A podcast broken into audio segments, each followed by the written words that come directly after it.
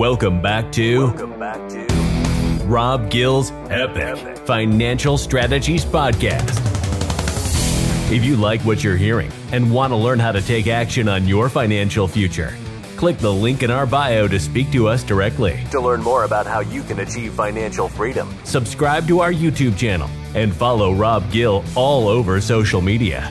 Financial freedom awaits. We're doing a series on different asset classes, and today we're going to get into gold, right? Look at all this gold here, and talking about diversifying and three different ways to diversify using gold as an asset class in your portfolio.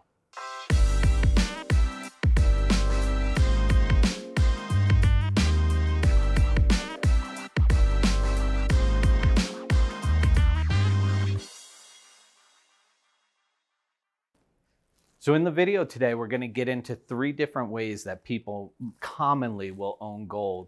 And we're going to talk about the pros and cons of each of them. I'll give you some thoughts that I have around that and really get into how you can use this in your own portfolio. So let's get into gold as an asset class, right? According to US News, uh, commodities is a very common type of asset class, gold being perhaps the most effective commodity of all. It's not just for doomsday preppers.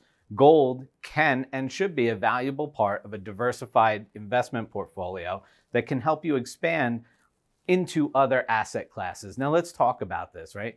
Why is gold one of the most efficient uh, asset classes, or why is it, you know, held in such high regard? Gold's been around for a really, really long time, and it's always been a consistent store of value, right? People have placed a value on gold, and they hold on to that and assuming that value goes up and up and up because there's a finite amount that, that is available. So the more that you have and the less that other people have, it creates this demand, which usually will increase the price of what gold is worth. And before we talk about the different ways to own gold in a portfolio, let's really talk about what a commodity is, right? Because gold is a commodity. So if we look at Investopedia, they say that a commodity is a basic good used in commerce that is interchangeable with other goods of the same type. The quality of given com- uh, commodities may differ slightly, but it's essentially uniform across producers. When they are traded on an exchange, commodities meet a specified minimum standard, also known as a basic grade. So think about oil, right? Because that, that's a commodity, right? Gold is a commodity oil has a different use, right? It's used all the time in all different types of products, down from uh, plastic bottles to the gasoline that's put in your car. Each of those different types of oils have a specific grade on it. The same thing happens with gold.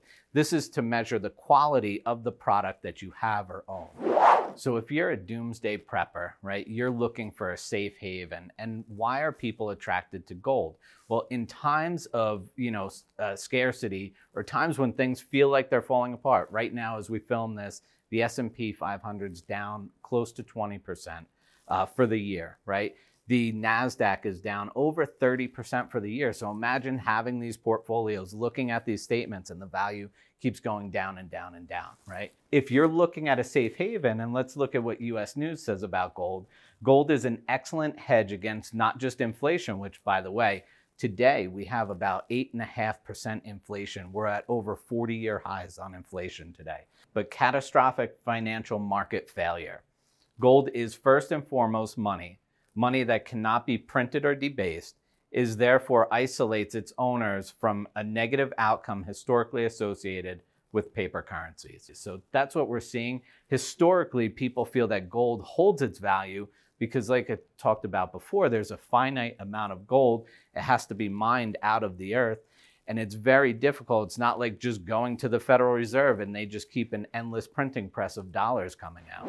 You're probably seeing it today, right? On the television commercials getting flooded or bombarded by people talking about gold coins, silver coins, right? Those are other types of uh, commodities out there, different precious metals, and everybody wants you to buy coin. For the average small investor, they often invest in gold through physically buying coins like maple leaves, uh, American Eagles. There's something nice about having gold coins in your sock drawer or in a safe I don't know about that, right? I mean, if we're being honest, gold coins, they look really nice. They do have some value to them, but does everybody that you would interact with, do they all understand the value of those coins?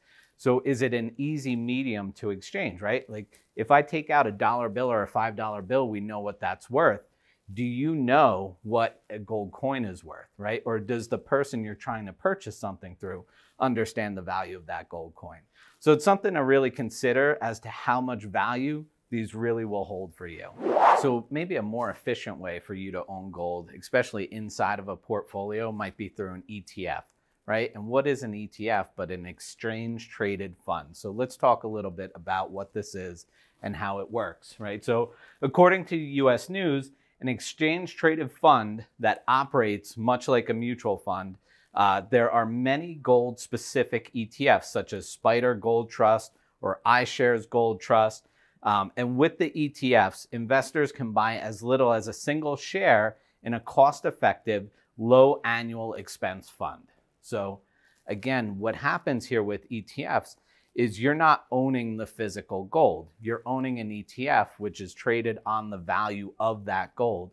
So, inside of a portfolio for lesser cost, right, because you don't have to hold the physical gold in your hand, you can trade it in and out on a daily basis whenever you want, however you want. So it gives you a little more flexibility around the ownership and you're trading it back for what? For US dollars. The third way we can look at is actually owning individual stocks of mining companies that mine gold, right? And you want to be really careful around what you're investing in and what those companies do. So, buying shares of companies that mine gold is another alternative. These stocks can represent exposure to gold through their returns can sometimes underperform, right? Uh, this includes mining companies such as Eldorado Gold, Yamana Gold, uh, Barrick Gold. I don't know these individual companies. I don't know their performance, but I can tell you a story. It's one of the things that got me into this was buying into a penny stock that was a mining company in Nevada. They were going to mine gold and we are going to make fortunes millions of dollars, right, from a small investment. Guess what happened? That company went belly up.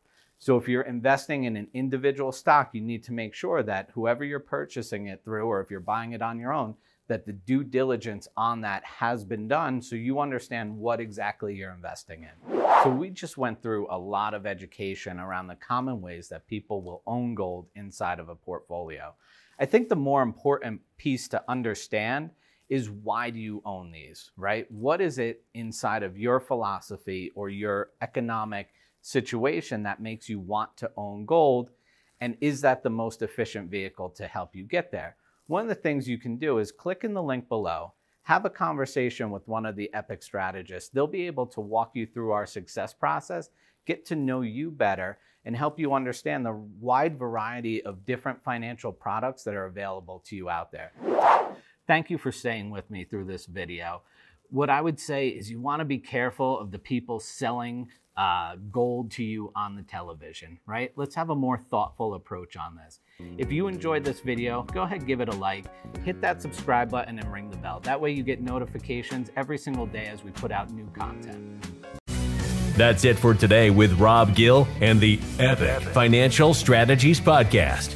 Be sure to hop to iTunes or Spotify to subscribe and tune into all the podcasts. Also, be sure to follow the Rob Gill YouTube channel and Rob Gill social media channels.